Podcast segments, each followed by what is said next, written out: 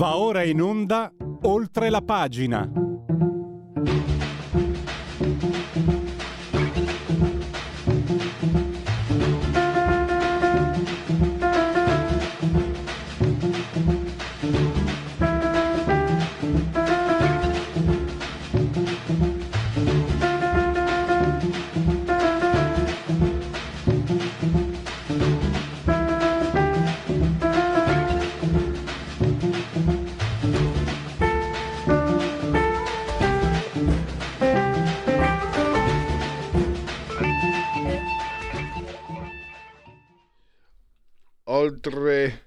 Pagina di Radio Libertà e gli applausi doverosi per questa meravigliosa sigla.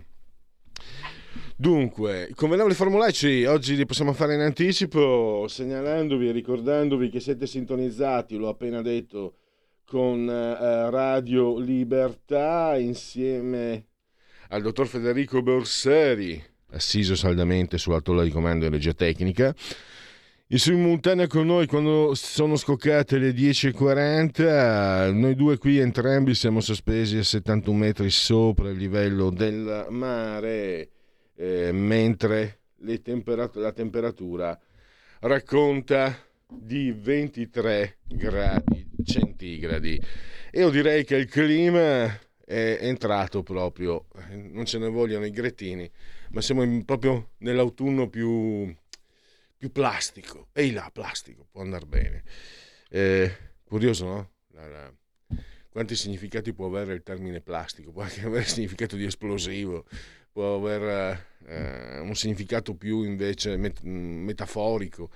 Allora, sto prendendo tempo, scusate, io sono un parese archio, non posso nascondere nulla, perché avremmo dovuto avere tra cinque minuti il primo ospite, Giuseppe Liturri, per parlarci eh, del dei guai, diciamo, dei numeri che non sono tornati a Mario Draghi.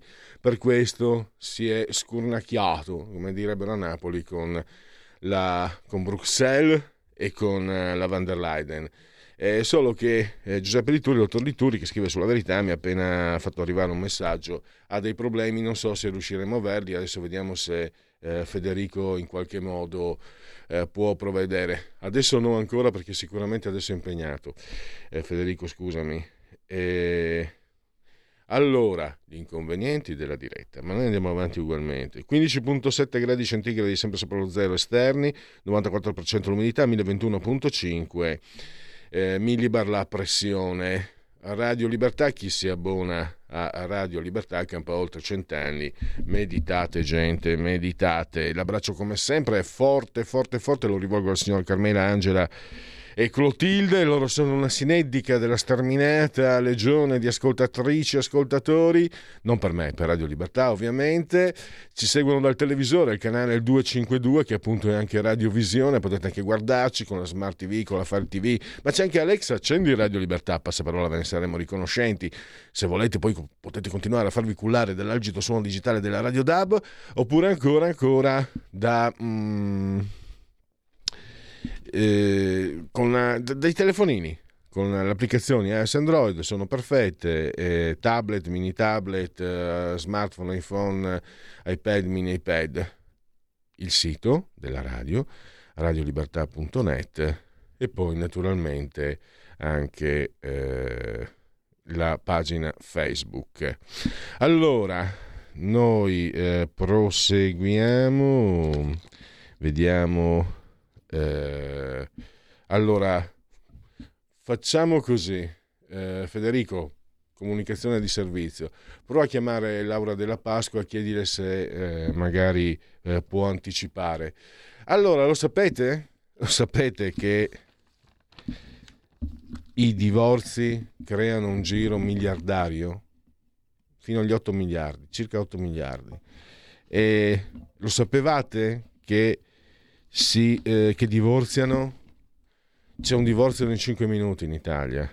Ecco, questo per dirvi di una situazione che eh, non, non, non, siamo in grado, non voglio entrare nei termini, diciamo, sentimentali, eh, quelli che sono privati, tremendi, no? Non, non ho avuto, non ho avuto per fortuna, non ho avuto la sciagura. A proposito però, io non ho avuto la sciagura, eh? a parte 32 anni con la mia compagna di convivenza, e c'è un antidoto, eh? C'è un antidoto al matrimonio, basta non sposarsi. La prima causa di divorzio, un antidoto al divorzio, perché la prima causa di divorzio è il matrimonio.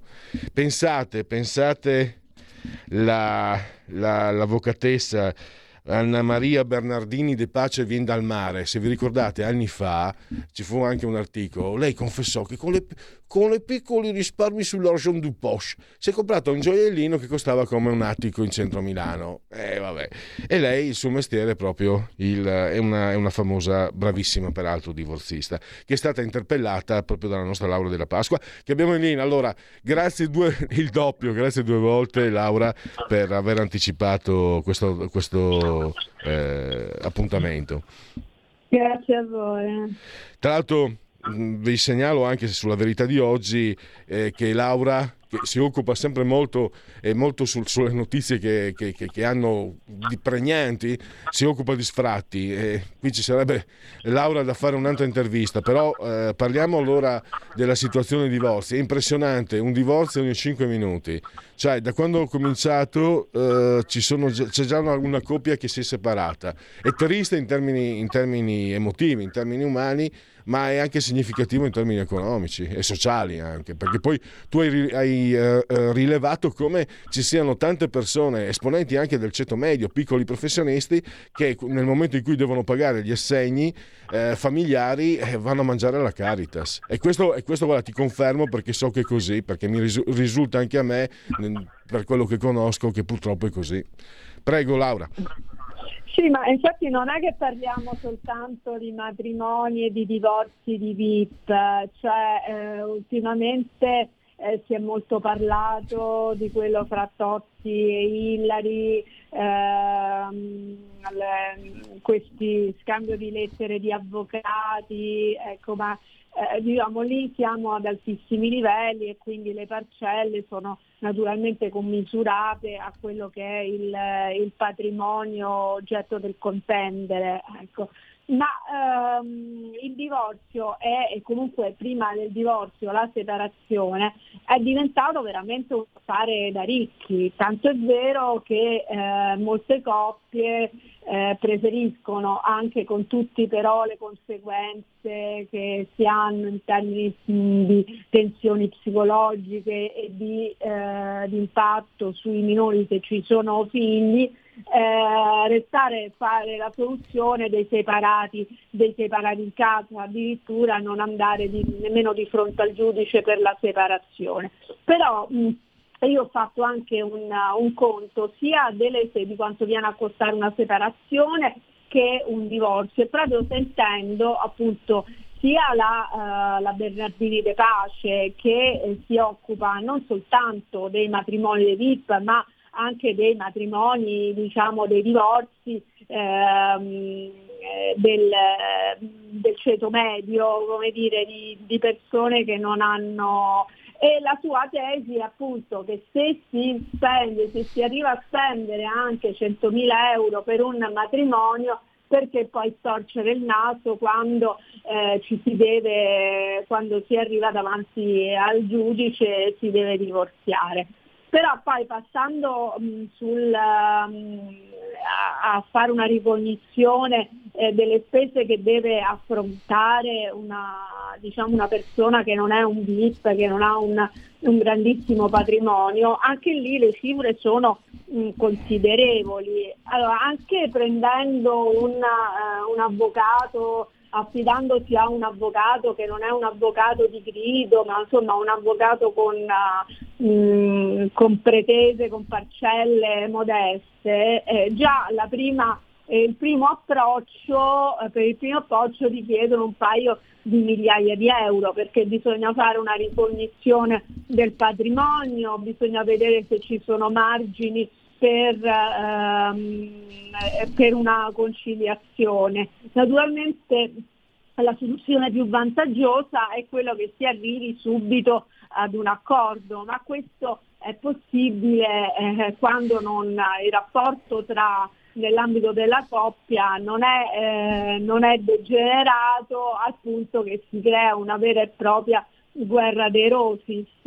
Mm, ho raccolto alcune esperienze eh, invece di, ehm, che lasciano eh, pensare che anche laddove non ci sono in ballo grandi patrimoni, non c'è da spartirsi, ci sono da spartirsi eh, appartamenti, grossi, eh, grosse rendite e, e grossi capitali in banca, si, possono, si può creare tutta una situazione di, eh, di contrasto, di, di, guerra vera e propria, senza esclusioni di colpi, di cui gli unici a avvantaggiarsi sono gli avvocati, perché poi attorno agli avvocati si muove tutta una, una, ecco. una schiera di, di, persone, un indotto diciamo, attorno alla separazione, la, che la... sono per esempio... Eh, eh no, Laura, scusa, ti interrompo perché appunto ci sono anche, segnalo due, eh, altri, eh, due interviste tue, una a un consulente finanziario che consiglia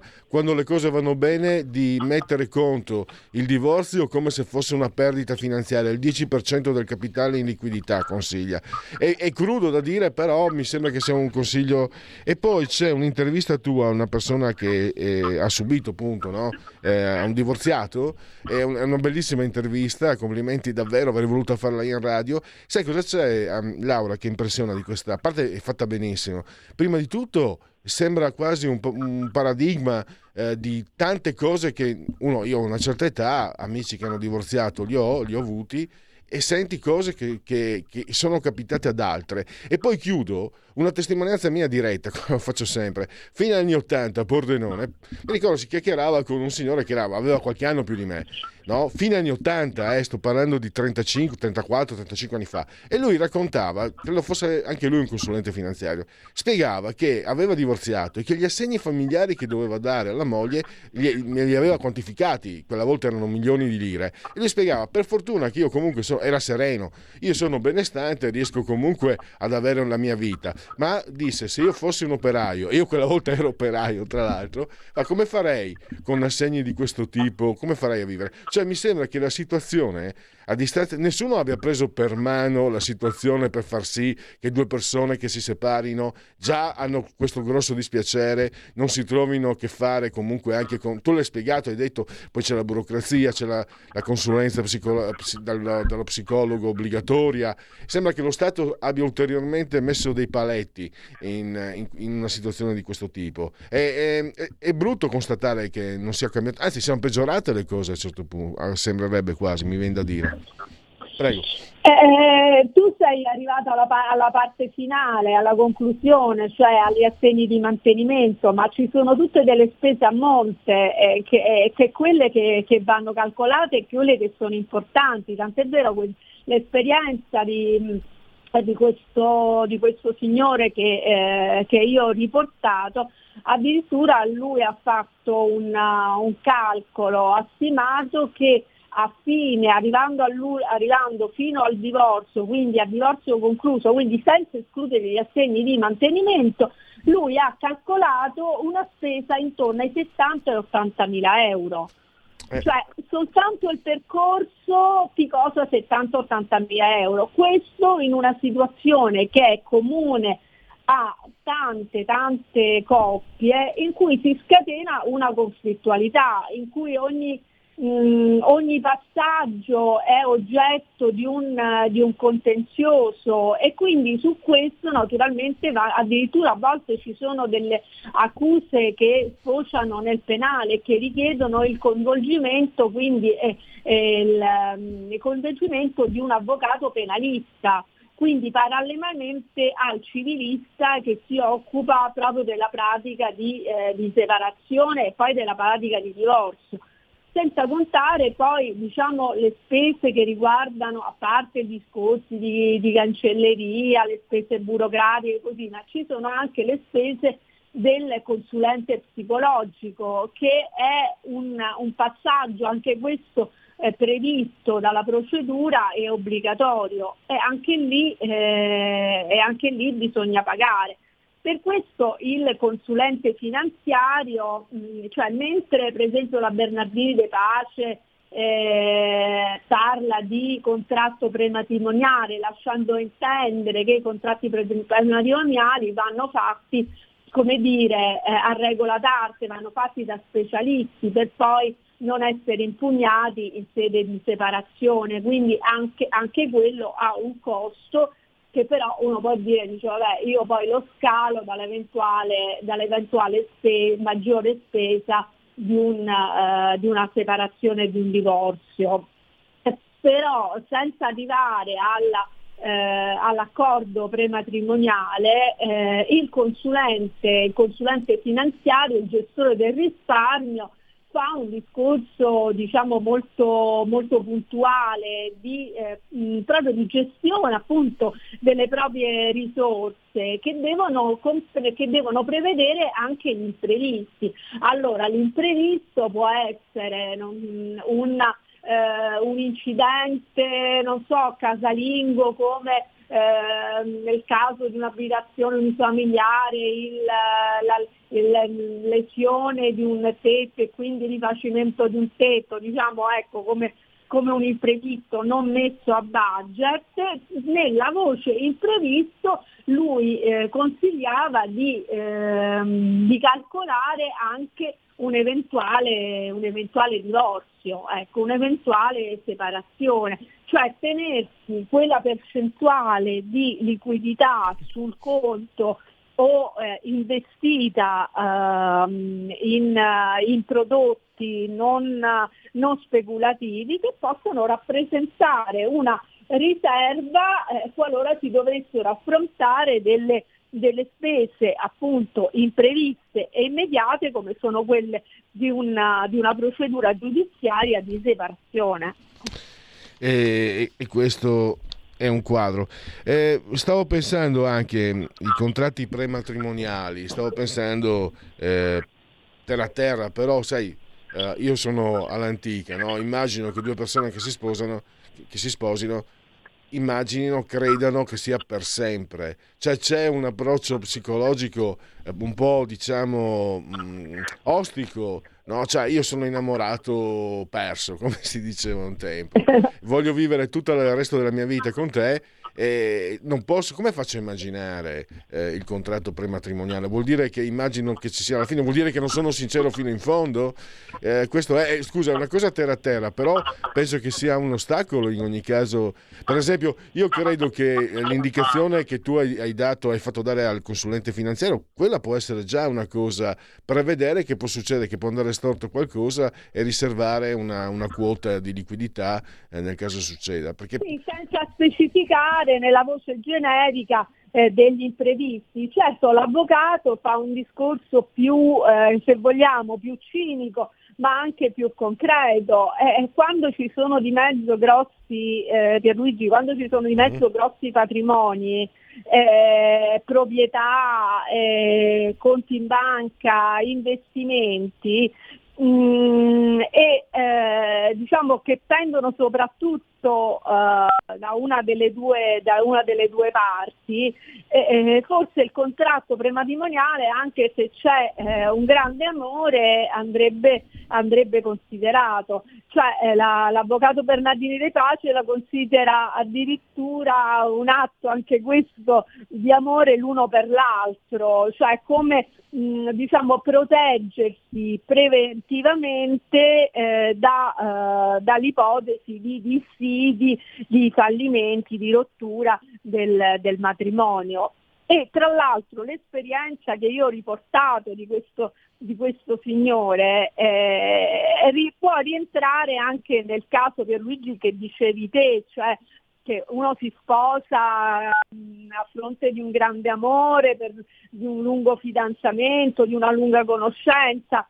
Mm, ecco, questa persona mi riferiva che il suo matrimonio non è stato un matrimonio eh, diciamo eh, di breve durata eh, né frettoloso, c'erano Mm, diciamo tra matrimonio e fidanzamento eh, quasi 15 anni, più di 15 anni di, con, di, conoscenza, di conoscenza reciproca. e sono arrivati al punto che sono scattate anche delle mh, questa diatriba tra eh, legale sono scattate anche delle denunce penali molto molto molto pesanti, delle aggressioni fisiche.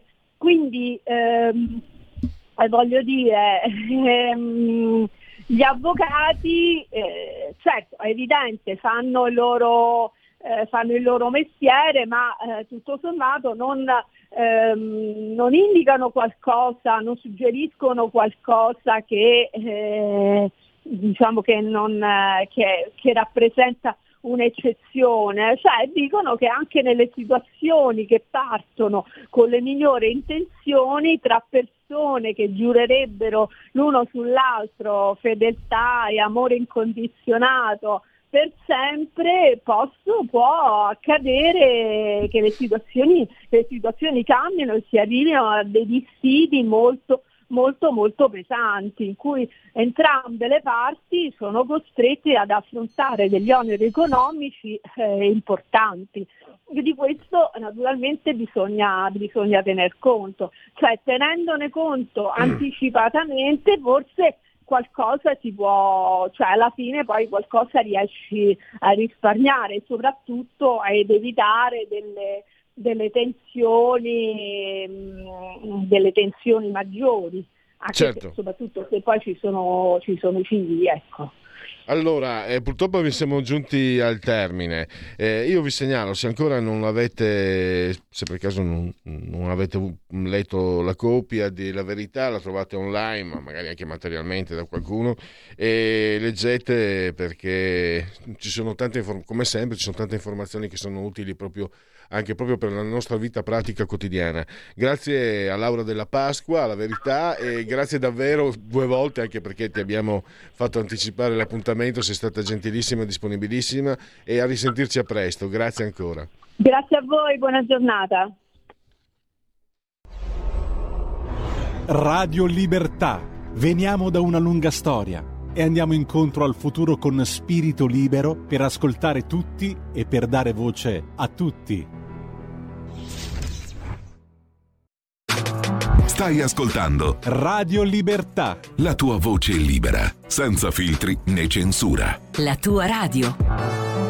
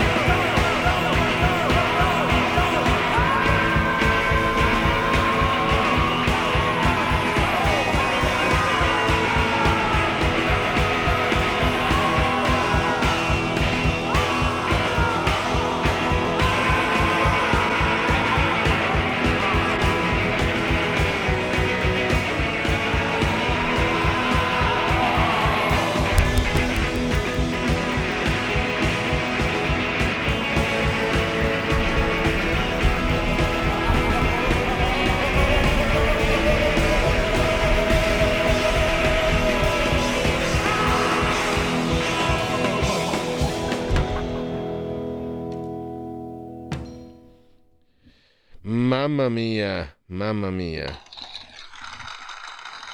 I cramps, mamma mia, siamo possiamo dirlo nella pre-post punk, siamo davvero oltre un gruppo statunitense dei miei tempi e dei miei ascolti passati, anche se curiosamente poi non avevo nulla in CD ancora, pensa Federico. Me lo sono regalato a Natale per trascorrere delle sante feste. Radio Libertà, tra poco eh, in collegamento con eh, il, il prossimo ospite eh, che sarà Giuseppe Liturri, eh, il nervosismo di Draghi, vi anticipo anche che poi alle 11.35 parleremo del sottosegretario eh, ai, ai, nonni alla terza età, non so poi quale sarà eh, la definizione, ma Tony Brandi di Provita ha lanciato questa campagna, ci sono 14 milioni di anziani, cioè 14 milioni di over 65, tecnicamente sopra i 65 anni si rientra se non sbaglio nel... Mm, nel registro della, mm, degli, degli, anziani, anche se Fornero, Illi e altri vorrebbero farci lavorare fino a 70, vogliono far lavorare anche i vecchi, i ricconi, che, fa, che, lo, che, si, che si, grattano dalla mattina alla sera, perché furboni. E questo però ha tanti significati, no? cioè anche dal punto di vista economico, dal punto di vista sociale, eh, quello che ha detto il Papa sugli anziani, parole meravigliose e fantastiche, io non credevo. E, beh, sentiremo Tony Brandi. Invece adesso Giuseppe Liturri ha spiegato, ha spiegato perché eh, tanto nervosismo da parte di, dell'ancora Presidente del Consiglio Mario Draghi, perché io faccio la sintesi, poi do a lui la parola che ci spiega come stanno le cose come fa sempre. Eh, gli, gli stanno sbia- sballando completamente i conti a Mario Draghi sta andando tutto a rotoli, cioè tutto quello che ha fatto rischia di essere, come dire, di andare gambe all'aria, perché eh, i, i, ritardi, aver voluto far conto sull'Unione Europea che poi ha ritardato, si è rivelato sbagliato come effetti, ma era sbagliato anche nelle premesse perché ha perso il treno nel momento in cui l'economia a inizio 22, 2020, quest'anno stava tirando, scusate la parolaccia forte, invece di usare queste risorse per eh, costruire anche uno scudo, per sostenere eh, l'economia italiana, ha preferito continuare a far, eh, a far uh, appoggia- ad appoggiarsi sulle entrate fiscali e quindi non è riuscito a migliorare. Ed ecco perché è così nervoso. Ma do la parola a Giuseppe Liturri, eh, La Verità, Star Mag, è un, un economista. Gli do il benvenuto, grazie per essere qui con noi, lo abbiamo in collegamento Skype e adesso il dottor Liturri ci spiega il nervosismo è dimostrato dai conti, eh, cioè, eh, ci sono anche il rapporto di Banca Italia che, del Tesoro, no, abbiamo perso miliardi, 60 miliardi in due mesi eh, e altro ancora. Prego, dottor Lituri, benvenuto ancora e grazie per essere qui con noi. Grazie Pellegrini, buongiorno a lei e a tutti gli ascoltatori. Eh, dobbiamo partire dai dati correttamente e i dati ci mandano segnali che appunto sono la conferma del eh, nervosismo di Draghi fatto trapelare, non si sa se più o meno ufficiosamente o se, se è fondato poi, perché queste sono queste virgolettati che appaiono sui quotidiani, però eh, insomma io credo che un fondo di verità ci sia e il fondo di verità è quello della delusione di Draghi. Draghi ha puntato tutte le sue carte sui prestiti europei, cioè lui riteneva già da marzo-aprile di quest'anno, ma anche forse da prima, che fosse possibile eh, mettersi d'accordo nuovamente a livello europeo, come accadde nel luglio 2020 e come accadde qualche mese prima eh, per quanto riguarda il fondo Sure per la cassa integrazione, quindi fosse possibile per l'Unione Europea andare sui mercati, trovare dei soldi emettendo obbligazioni e con quel denaro fare prestiti agli stati, soprattutto all'Italia. Tutto questo al momento non è possibile e non ce n'è traccia. Lasciamo da parte le ultime uscite di ieri pomeriggio che eh, fanno un timido cenno alla nascita di qualcosa di simile, ma non c'è nulla oggi.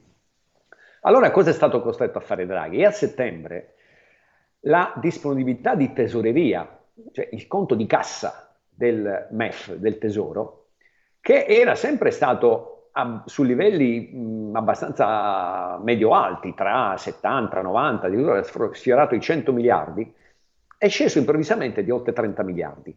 Cioè, non sapevamo letteralmente dove prendere i soldi, li abbiamo presi dalla cassa, li abbiamo presi dal salvadanaio, diciamolo pure, perché quei 100 miliardi erano lì proprio per gestire emergente di cassa, sono lì, il conto di disponibilità serve per gestire le fluttuazioni di cassa. Eh, cosa c'è che non va bene? È che nell'ultimo trimestre 21 e anche nel primo trimestre 22 era possibile, soprattutto perché c'era la BCE a comprare titoli pubblici, era possibile mettere fiero in cascina emettendo titoli pubblici a tassi addirittura ancora eh, per il BTP decennale oscillanti tra l'1 e l'1,50%. Ora il BTP decennale è al 4,70% e a tre volte. Quindi abbiamo perso questa opportunità di mettere fieno in cascina. Credevamo che arrivasse il cavaliere bianco da Bruxelles, che non c'è, e a settembre cosa abbiamo fatto? Abbiamo rotto il salvadanaio. Ecco, la banalizzo, perdonatemi per certe approssimazioni, ma la sintesi dei fatti è questo. E eh, posso ben capire eh, il perché Draghi si sia rivolto alla von der Leyen settimana scorsa in quei termini. Dice avete fatto sette mesi di chiacchiere e non abbiamo cavato un ragno dal buco.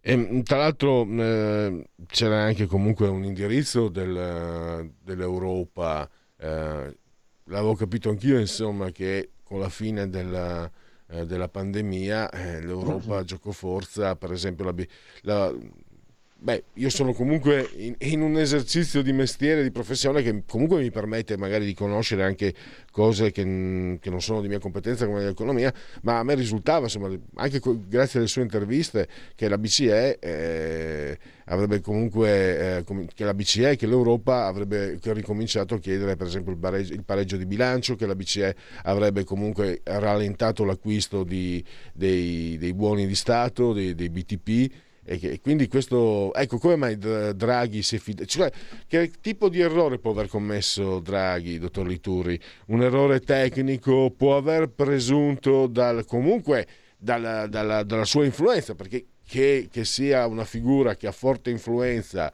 eh, presso le alte sfere è innegabile, magari noi non siamo contenti che sia così, però non è che possiamo far finta di dire, non possiamo dire che non è così eh, ha fatto quindi conto sul suo prestigio, sulla sua credibilità, perché in economia eh, anche questo mi sembra che conti. No? Eh, venerdì si parlava della, della quotazione della paura in borsa, cioè è quotata anche la paura o l'aspettativa sui titoli.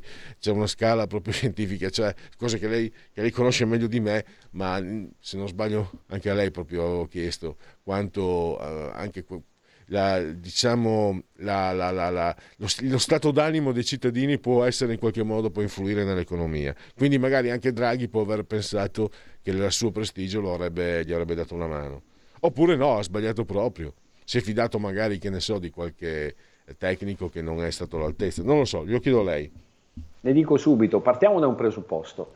La ehm, presenza della BCE sul mercato di titoli di Stato allora, dal 2020 ad oggi, quindi per più di due anni, la BCE è stata il più grande compratore di titoli pubblici italiani, anzi in alcuni momenti ha saturato completamente la domanda di titoli pubblici italiani. Lei immagini un mercato in cui c'è un unico grande compratore, non è più un mercato, non dà più segnali di prezzo. Il prezzo è quello fatto dall'unico compratore, che ha tenuto, diciamo, eh, compressi i tassi perché nessuno si azzardava a speculare o a vendere al ribasso e quindi pensando che i tassi aumentassero. Poi è cambiato il mondo. Crisi energetica autunno 2021, guerra primavera 2022. A quel punto il ruolo della BCE, per una serie di circostanze, anche e soprattutto legate alla politica economica degli Stati Uniti, il ruolo della BCE è eh, necessariamente cambiato.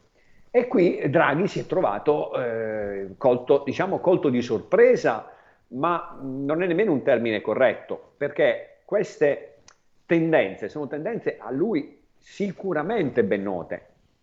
Non poteva non sapere che stavamo andando in quella direzione. Ora, eh, eh purtroppo ci siamo arrivati e la posizione della BCE è eh, molto diversa da quella che dovette assumere con grande fatica nel marzo 2020. Cioè nel marzo 2020 la BCE non pensava di correre ad acquistare titoli pubblici dei, dei, dei, degli Stati membri. Eh, e in una settimana capì che stava venendo giù tutto e varò un programma che poi è arrivato a 1800 miliardi di acquisti.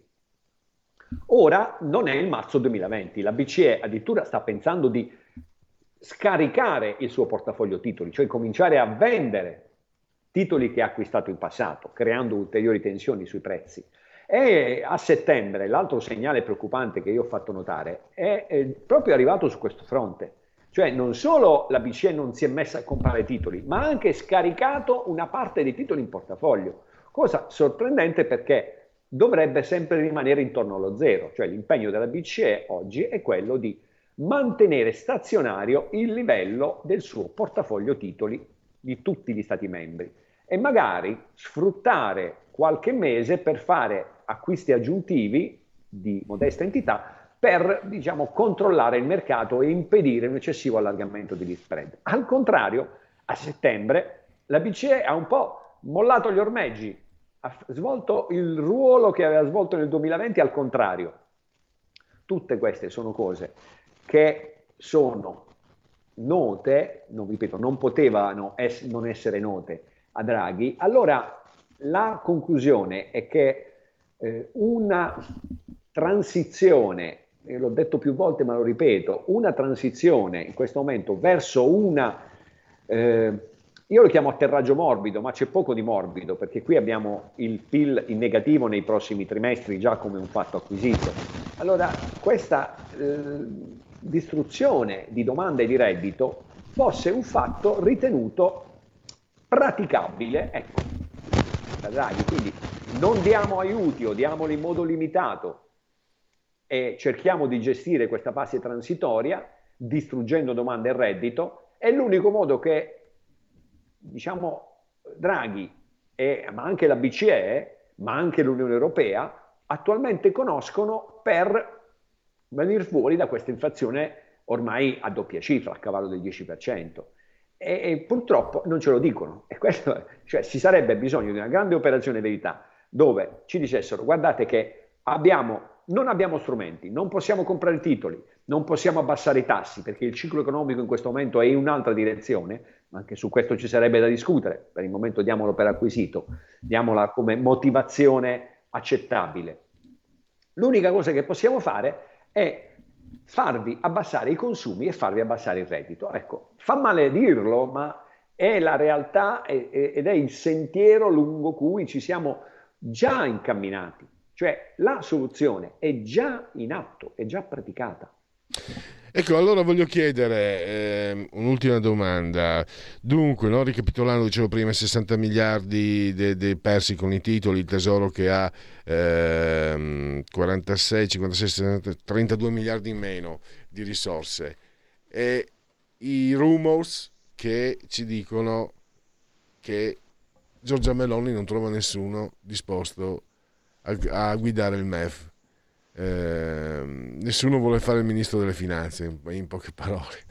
Non so, io, io non so per quale motivo, ma, le, ma, accosto le due cose. Credo che sia il posto meno ambito. Io credo che in giro le, gli economisti preferirebbero andare dal dentista, con tutto rispetto per i dentisti, che, che occupare quel posto, dottor Lituri. Mi dica la sua. E soprattutto magari qualche indicazione, sono problemi insormontabili o, o, o qualche, qualche, in qualche maniera si possono aggirare, si possono in qualche modo eh, magari eh, scomporre, spezzettare, no? è un modo anche per affrontare i problemi, separarli. Eh, ricordo sempre, dottor Lituri, quando da giovane, un'altra vita, un secolo fa, facevo il magazziniere, lo ripeto spesso, no? eh, il, il, vecchio magazziniere quando suonavano i meccanici, il banco, il telefono, eccetera, Nini, una roba alla volta quello magari potrebbe essere, ma non so se sia, se sia, possibile al mondo d'oggi e soprattutto in un sistema così complesso, non in, una, in, un, in, un, uh, in un, magazzino di autoricambi, ovviamente, ho semplificato forse un po' troppo. Eh, però a lei la parola. Lei accosta bene, accosta bene, cioè le difficoltà che ho diciamo, delineato con eh, diciamo, queste anche voci di corridoio che poi lasciano il tempo che trovano, eh, perché insomma il Toto Ministri è una cosa che eh, non mi appassiona personalmente, però vedo che è un'attività molto molto seguita. C'è un numerino, guardi, che dobbiamo tenere in mente, e cioè per il 2023 a legislazione vigente, cioè con tutte le norme attualmente in piedi e con le relative scadenze, il deficit PIL che faremo sarà del 3,1, 3, insomma poco più del 3%. Da qui partiamo. E cosa ci dobbiamo aggiungere? Tutti i crediti d'imposta per le imprese energivore e gasivore, i minori contributi del 2% che ci sono stati a favore dei dipendenti nel 2022. Le faccio l'elenco, mi fermo qua. Cioè, tutta una serie di misure che sono già necessarie. Il conto di queste misure sul 2023 sfiora i 40-50 miliardi, cioè se il prossimo governo dovesse fare le stesse cose che il governo Draghi ha fatto con scadenza limitata, andremmo già a un deficit PIL intorno al 5%. Quindi dal 3 qualcosa andremo intorno al 5%. Ce lo faranno fare? E ripeto, sto parlando solo del, del minimo, cioè quello che eh, perché se togliessimo quegli aiuti, cioè se da gennaio per esempio le imprese non ricevessero più il credito d'imposta che a ottobre-novembre è del 40%, o il, quel sollievo in busta paga dato dal 2% in meno di contribuzione, cioè, gennaio vedremmo diciamo, eh, non delle tensioni ma di più.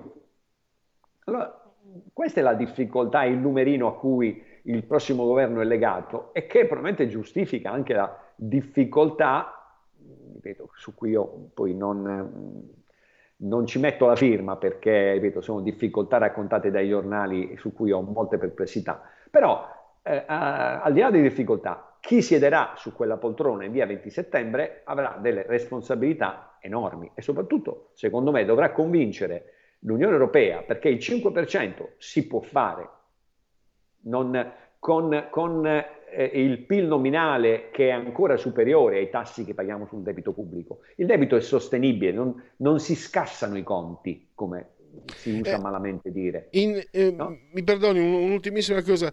Eh, Esiste un nome? Perché io prima l'ho fatto anche un po' di, magari di, di, di eh, l'ho messa un po' troppo in burletta, eh, mm. immaginando gli economisti che scappano. Ma esiste, secondo lei, ci sono dei nomi, ci sono dei profili che potrebbero essere efficaci, politici e non politici in quel ruolo? Secondo lei? Che se le chiedessi, mi dia tre nomi, è un giochino un po' così, mi dia tre nomi che secondo lei potrebbero, indipendentemente che si, siano disponibili o meno.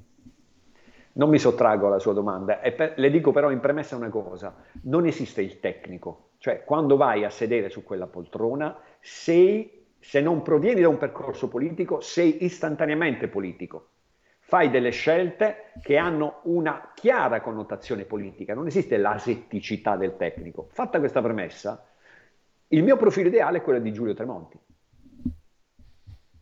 Non, eh, non riesco a farne poi altri. Eh, con diciamo, altre persone eh, che potrebbero ricoprire quel ruolo, pur non essendo degli economisti in senso stretto. Cioè in questo momento bisogna avere visione, bisogna avere capacità negoziale per sedere su quella poltrona, eh, poi la strettissima competenza tecnica, cioè il MEF è pieno di economisti e ce ne sono anche fuori, cioè non deve sedere un eh, premio Nobel per l'economia su quella, su quella poltrona, a mio modesto parere. È il professor Giulio Tremonti, esperienza, capacità negoziale, rapporti internazionali, ha, eh, come se li ha? Tutte le caratteristiche eh, per eh, ricoprire quel ruolo e aiutarci a superare questa svolta complicata, questo tornante complicato, come usa dire lui nei suoi libri. Beh, è un nome che per quanto mi riguarda, per quello che ne so io, insomma, concordo in pieno, c'è un problema, lui ha litigato ferocemente con Crosetto nel 2011 quando Crosetto era sottosegretario alla difesa in un'intervista, Crosetto gliene disse eh, di tutti i colori, Crosetto ha raccontato di essersi scusato, ma è abbastanza notorio che Tremonti è la creatura più permalosa che sia depositata sulla crosta terrestre, quindi, eh, però magari insomma uno si affida anche alla maturità delle persone. Eh, dottor Lituri, avremo modo sicuramente di parlarne giovedì, eh, poi noi seguiremo in diretta le prime votazioni alla Camera e poi insomma dovrebbe arrivare il governo e ci sentiremo sicuramente anche per parlare di questo e poi di altro ancora. Giuseppe Liturri online su Star Mag e sulla verità naturalmente in forma cartacea e online anch'essa. Grazie ancora e a risentirci presto. Grazie Pellegrini buongiorno a tutti. Segui la Lega è una trasmissione realizzata in convenzione con La Lega per Salvini Premier. Segui la Lega, prima che la Lega seguisca te la Pellegrino, segua te alla Marciana, legaonline.it il sito, scritto legaonline.it. Vi potete iscrivere da questo sito, è molto semplice, molto facile, versate 10 euro, lo potete fare anche tramite PayPal senza nemmeno la necessità che siate iscritti a PayPal, quindi il codice fiscale e gli altri dati, quindi pertanto vi verrà recapitata alla Maggiore la tessera Lega Salvini Premier. In molto importante il 2 per 1000, eh, il tuo sostegno vale il 2 per 1000, è una scelta libera che non costa nulla. Eh, scrivi D43 e sostieni la Lega nella tua dichiarazione dei redditi. D di Domodossola 4 il voto in matematica, 3 il numero perfetto, D43. Gli appuntamenti. Allora, oggi siamo martis, quindi ecco qua.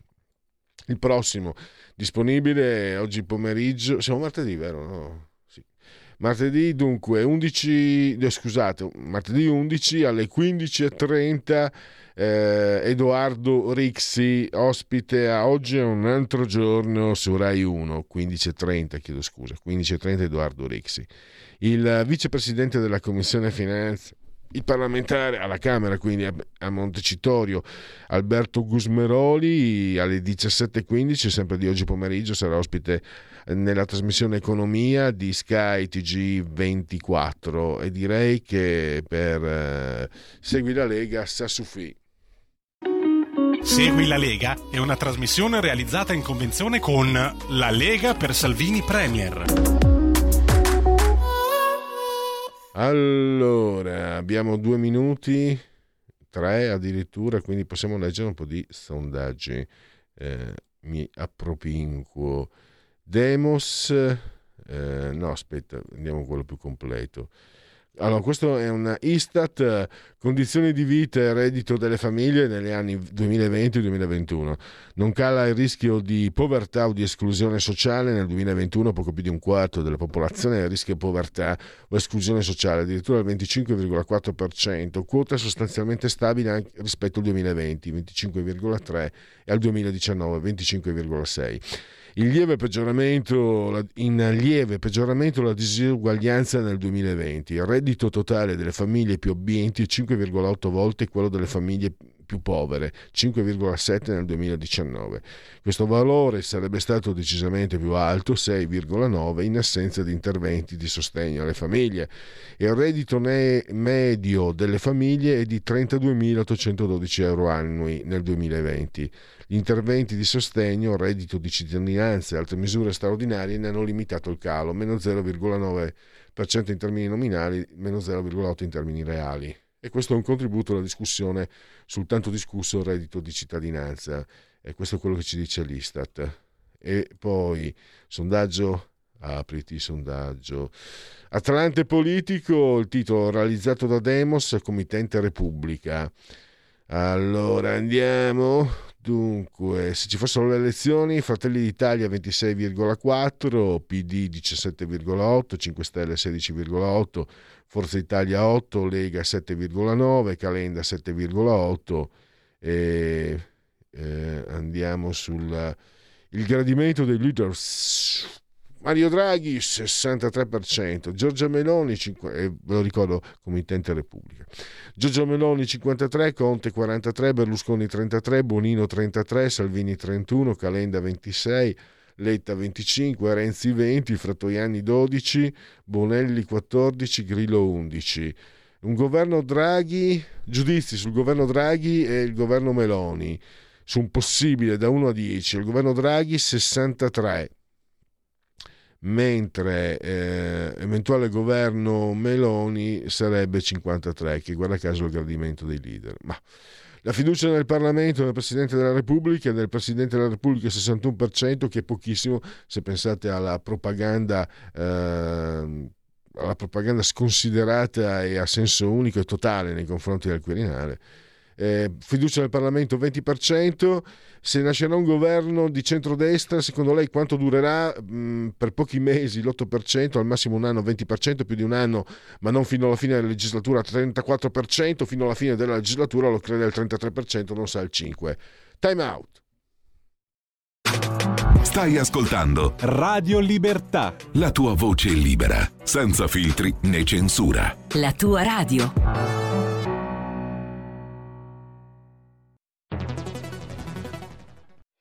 C'è chi te la racconta sbagliata e chi te la racconta male. C'è chi te la racconta tagliata e chi te la racconta al contrario e chi non te la racconta affatto. QDS te la racconta giusta.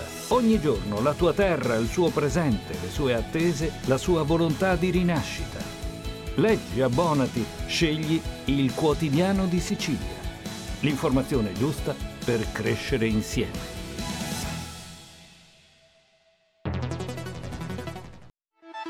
Stai ascoltando Radio Libertà, la tua voce libera, senza filtri né censure, la tua radio.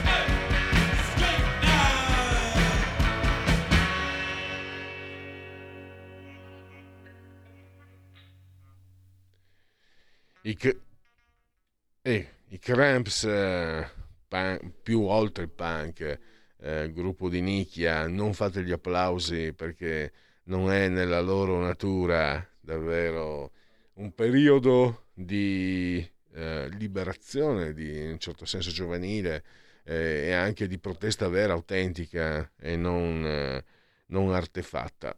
Bei tempi passati, trascorsi, andiamo avanti. E io vorrei partire parte, eh, parlando di questa iniziativa. Domani ci sarà una importante conferenza stampa alle 12 a Roma, all'Hotel Nazionale in piazza Montecitorio. Tra gli altri interventi anche il professor Giancarlo Blangiardo, che è presidente dell'Istat. Volevo eh, ricordare queste parole. I vecchi sono una promessa, una testimonianza di promessa e il meglio deve ancora venire parola di Francesco, il Santo Padre. E direi, parliamo degli anziani, parliamo del loro peso, parliamo della loro importanza sociale, eh, anche dell'importanza che possono avere anche in termini politici, 14 milioni di persone over 65 e quindi Provita, l'associazione Provita chiede che questo governo dedichi perlomeno un sottosegretariato all'interno del ministro per le politiche della famiglia. Abbiamo il presidente di eh, Provita in linea, lo saluto Tony Brandi, benvenuto, grazie per essere qui con noi Tony. Eh, il piacere è tutto mio. Buongiorno a tutti e buongiorno a, a lei, signor Pellegrini.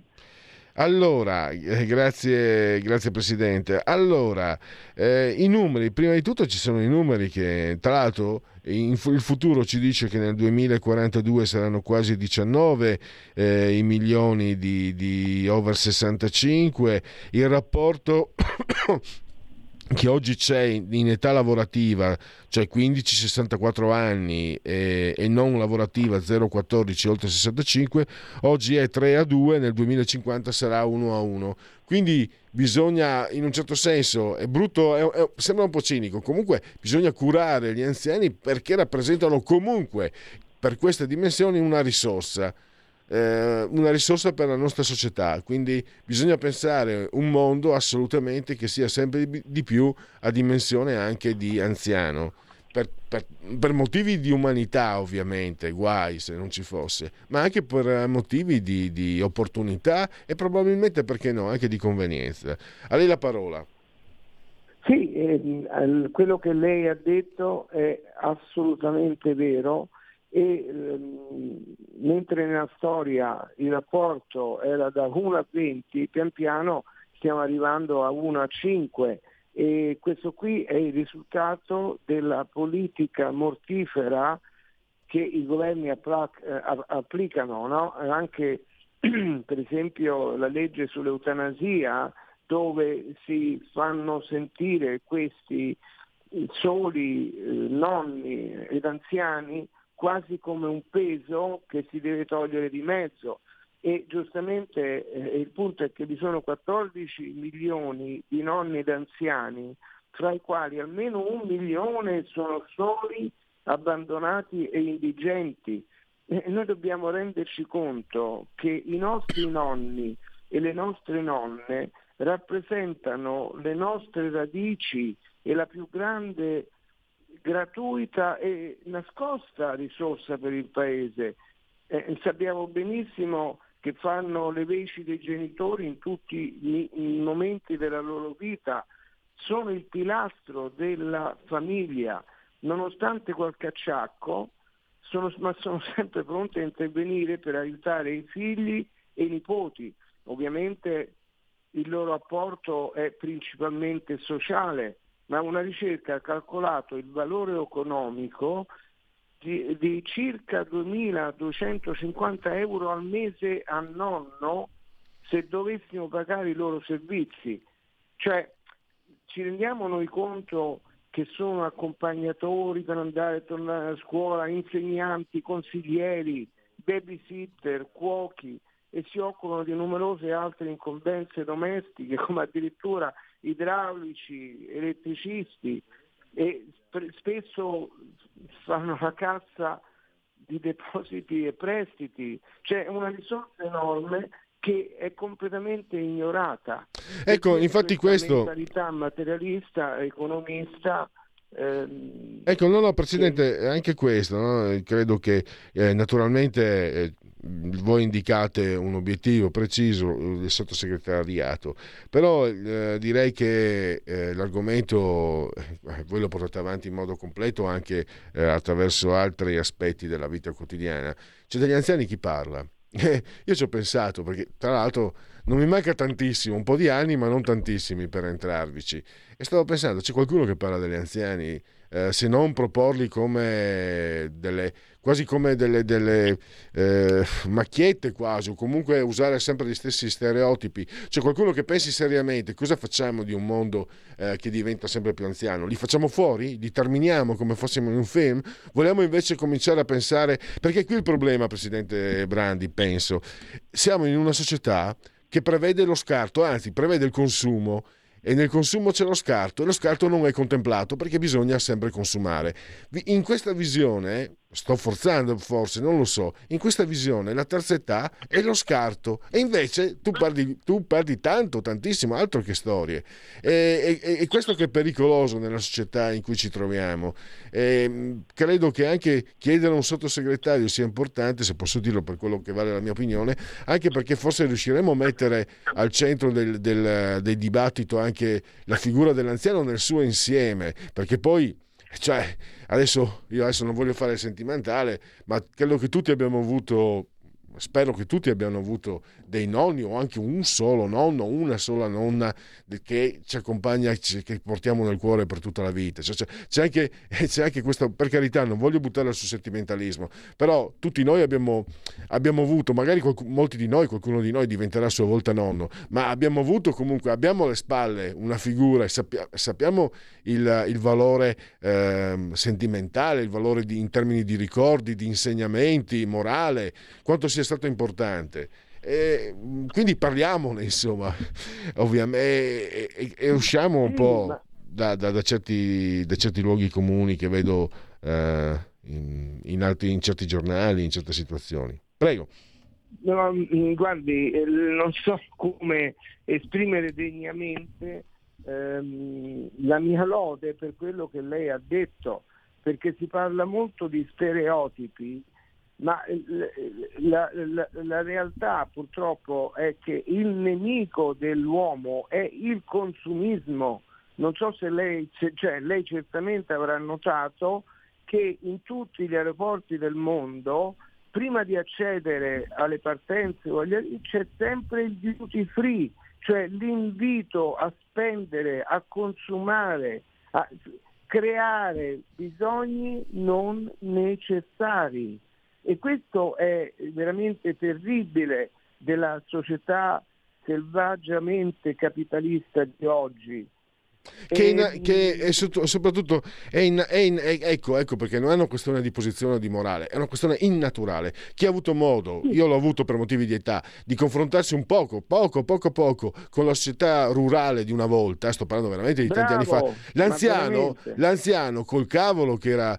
Allora, lasciamo stare certe strutture dove l'anziano era un po' padre padrone, lì non andava bene, ma nella struttura eh, rurale dei contadino, l'anziano, so, naturalmente l'anziano che avesse anche del valore suo, cioè che fosse intelligente, che fosse sì. in gamba, perché se era un povero stupido veniva messo in disparte, ma altrimenti veniva proprio indicato come riferimento per, per diatribe, prima abbiamo parlato di divorzi, nel caso di litigi tra giovani, giovani sposi, nel caso magari di litigi per il campo, no? no ha sconfinato, no, ho diritto io di sfruttare quel campo, eccetera. Si va dall'anziano, andava dall'anziano, vedevo io, ero bambino, ma vedevo, gli adulti andavano dall'anziano, anziano e aveva, gli riconoscevano già andandovici tutta l'autorevolezza eh, ricoperta dal ruolo, prevista dal ruolo. Quindi è innaturale che noi si prenda gli, gli anziani e gli si metta, e gli si metta eh, quasi quasi ancora un po' nei prodotti di scarto. Ma sì, beh, guardi, veramente sono, mi fa piacere che lei ha fatto riferimento eh, alle campagne, all'agricoltura, a, a, quello che noi siamo stati, che noi siamo stati da, da 2000 e più anni. I nonni, appunto, oltre ad essere delle figure di riferimento importanti per il sano ed equilibrato sviluppo dei figli, dei nipoti, sono delle risorse importanti proprio nell'organizzazione delle giovani famiglie, soprattutto per le madri, per le donne. In Italia sono di frequente determinanti nella conciliazione tra il lavoro e la famiglia della, della donna e, e quello che è veramente deplorevole è che le nostre autorità, al di là di elogi e parole vuote, perché c'è una festa nazio- internazionale il 2 ottobre per i nonni, non hanno fatto nulla. E invece appunto noi chiediamo un sottosegretario con numerose deleghe per poter valorizzare socialmente, culturalmente ed economicamente questi nonni e anziani che sono in crescita. E, è per questo che noi facciamo, come lei ha già annunciato, questa conferenza stampa domani, mercoledì 12 ottobre, all'Hotel Nazionale alle 12, per eh, denunciare questa situazione. E speriamo che, eh, vabbè, capiamo che ci sono numerosi parlamentari, ci saranno numerosi parlamentari presenti che eh, speriamo si prendano proprio questa questione in carico, perché bisogna agire eh, non si può continuare verso il baratro. Beh, ehm, siamo alla conclusione, la trattengo ancora qualche minuto, mm, eh, Presidente Brandi.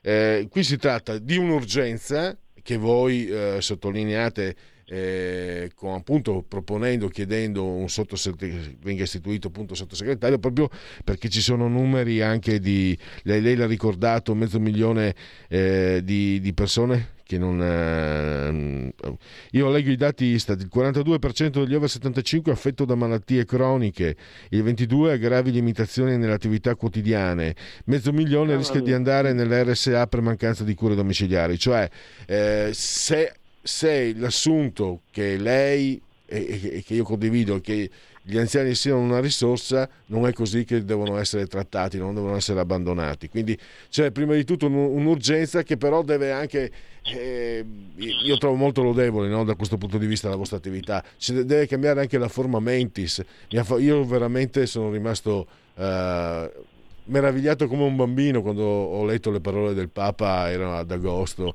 nella giornata della famiglia, degli anziani e, e, sono rimasto io che non, che non, apprezzavo molto l'operato se devo essere sincero sono rimasto meravigliato come un bambino. Ecco speriamo che, che, che questo sia anche un, un, inizio per cominciare a, a cambiare eh, la percezione e, e, la cultura che c'è nei confronti della terza età Esatto, ma è vero, è vero quello che lei dice, è la pura, è la pura assoluta verità. E cioè, qui stiamo veramente andando verso il baratro e ci deve essere una svolta, perché eh, no, si dice toccando ehm, il, eh, il, peggio si può rinascere.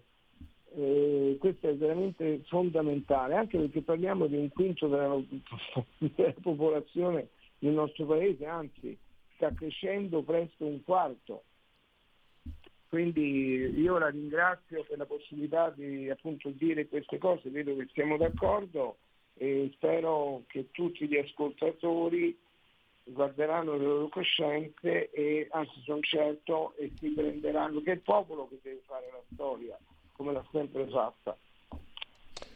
Assolutamente. Allora, eh, Salutiamo Tony Brandi, presidente di Provita, ricordando sempre appunto domani la conferenza stampa alle 12 a Roma, Hotel Nazionale, Piazza Montecitorio. Grazie ancora e a risentirci a presto, Presidente. A presto a lei, buona giornata, buona giornata a tutti gli ascoltatori. La verità è che sono cattivo, ma questo cambierà. Io cambierò. È l'ultima volta che faccio cose come questa. Metto la testa a posto, vado avanti, rigo dritto, scelgo la vita. Già adesso non vedo l'ora. Diventerò esattamente come voi. Il lavoro, la famiglia, il maxi televisore del cazzo, la lavatrice, la macchina, il CD e l'apriscatole elettrico.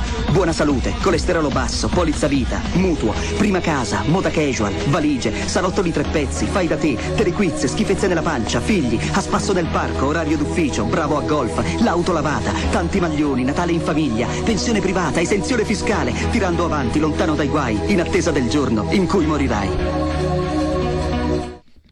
Allora, Vediamo un po' se l'ho disperso perché siamo nel momento dei genetliaci, eh, ricorrenze e eh, commemorazioni.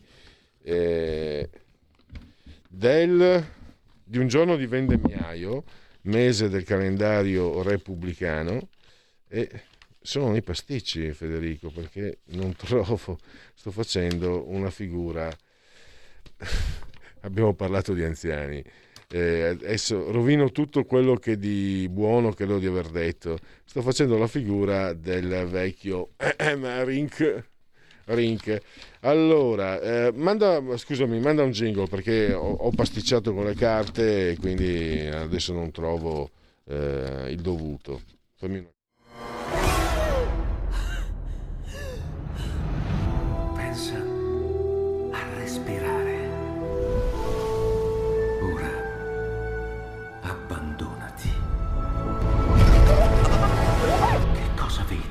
Luce. Oscurità. L'equilibrio. È tanto più grande. È stato un risveglio. Hai sentito? Conosco una sola verità.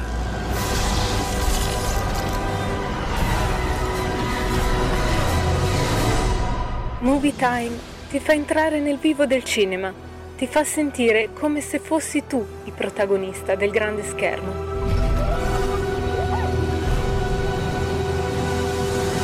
ogni sabato dalle ore 16. Dai che abbiamo superato anche questo impasse, eh, si era nascosto, ha fatto il dispettoso, sa, sa di essere desiderato da centinaia di milioni di ascoltatori, il momento dei genetriaci, commemorazioni e ricorrenze il vigesimo giorno di vendemmiaio che appunto ricorre oggi, secondo il calendario repubblicano, il mese del calendario repubblicano, eh, per tutti invece è un 11 di ottobre, martedì, martis, anno domini 2022 o 2022 che dir si voglia. Dunque, il primo genetriaco Joe Simon, che è il co-creatore di un personaggio molto amato dei fumetti Capitan America, soprattutto era molto amato, è molto amato e conosciuto negli Stati Uniti, eh, che lui non è, eh, è un supereroe Marvel, che se non sbaglio non era però supereroe. Comunque ha avuto, poi hanno fatto anche un bel film, un film che mi era piaciuto, mh, mm, 13-14 anni fa. Un batterista jazz eh, strepitoso, uno dei protagonisti del bebop, Art Blakey. Il jazz lava via la polvere della vita di ogni giorno. Oh beh, qui, qui abbiamo un maestro assoluto, totale, geniale, eh, meraviglioso, Neil Gaiman, che tutti ormai penso conoscano, creatore anche di Sandman, quando lo incontrava nelle fiere o nei, nei convegni di, di, fum, di, grandi fumettisti, eh, quasi si metteva in ginocchio, lo adoravano. Sergio Toppi, maestro di fumetto, milanese, milanese era un segno, un disegno di una potenza eh, affascinava molto, anche l'originalità delle sue storie, ma anche il segno era particolare, era forte. No? E mi ricordo qualcuno notava, eh, qualche critico, che era così potente il suo segno, le, le, figure che lui componeva, che poi stridevano col suo essere, era un omino piccolino, magrolino. Eh, ho visto anche alcune interviste su YouTube. Eh, il genio, il genio non, è, non, deve essere complicato, no? non, non, complica le cose il genio. Siccome, poiché lui eh, era cattolico, e infatti scriveva sul giornalino, eccetera, e quindi la critica lo ha un po' Cioè, sono stati foresti a riconoscere la sua eh, enorme bravura. In Italia sapete com'è, il giornalino cattolico, democristiano, la cultura a partire dagli anni 70 sotto controllo di quella determinata parte politica e, e quindi lo hanno un po' messo in disparte. Peccato. Ugo Pratt invece è stato un furbacchione. Ugo Pratt che era un fascista ha finto di essere comunista li ha gabbati tutti.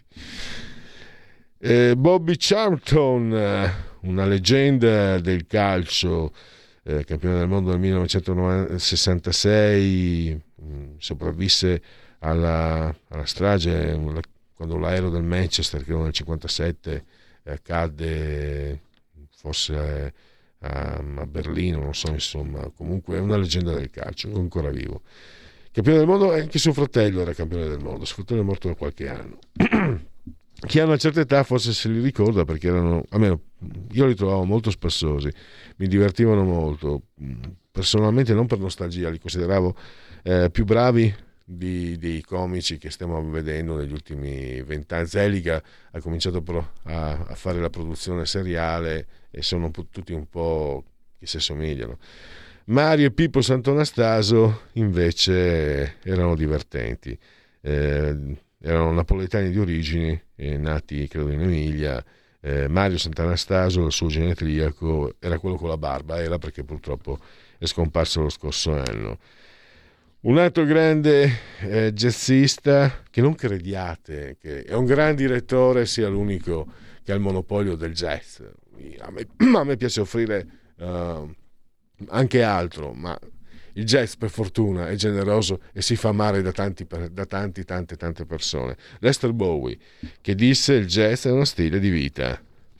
Derry Hall, della coppia, il celebre duo negli anni 80, Hall and Oates, eh, poi um, Uccellacci Uccellini di origini calabresi, Ninetto Davoli, era un po' il, l'attore feticcio di Pierpaolo Pasolini, c'era famosa anche una sua pubblicità, quella con non si vedono più le biciclette col cassone davanti e il pane fresco, eh, tempi andati. E poi eh, quello che si augurava la morte di un bambino nella ONG, nave ONG Aquarius, per vedere il governo in difficoltà. E sono ancora lì tutti che gli baciano i piedi. Eh, un grande eh, intellettuale lui, eh, mamma mia. Hanno fatto anche uno sceneggiato, credo, televisivo che non, non, deve aver visto nessuno perché se le fanno con la Rai, con i soldi nostri, se li fanno, se li cantano, poi dicono eh, un grande successo di critica. Edoardo Albinati non so se lo trovi vabbè se l'audio non so se è troppo lungo o troppo tardi dove lui appunto è stato il nostro, eh, il nostro il gran direttore è stato il nostro Giulio Cainarca a beccarlo in castagna e sapete cosa ha fatto segno che costoro sono degli opportunisti nati? C'è scritto un pamphlet su quell'episodio. Che vergogna.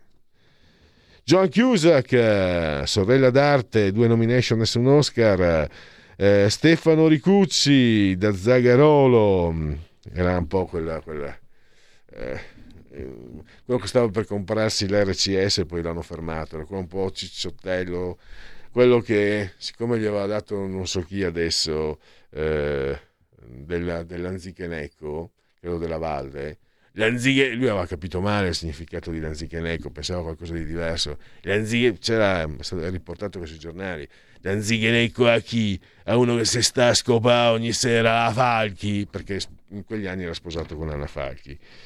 E... Duetti e 10, lascio il pizzicagnolo Nicola Zingaretti che sulle mascherine dovrebbe però raccontare qualcosa. Gente di un certo livello, paura eh? Ecco, qui devo dire che allora mi contraddico perché Fabio De Luigi, ma però già lui non è più generazione Zelig, comico. Eh, Yuri Keki, Keki Yuri, un oro olimpico e un bronzo olimpico, gli anelli, il signore degli anelli, anche fac- troppo facile dirlo. Allora, chiudo eh, ringraziandovi per l'attenzione. Eh, segue Alto Mare con eh, Sara Garino e grazie davvero, oltre che a voi, anche al nostro grande dottor Federico Borsari, saldamente sulla tolla di comando in regia tecnica.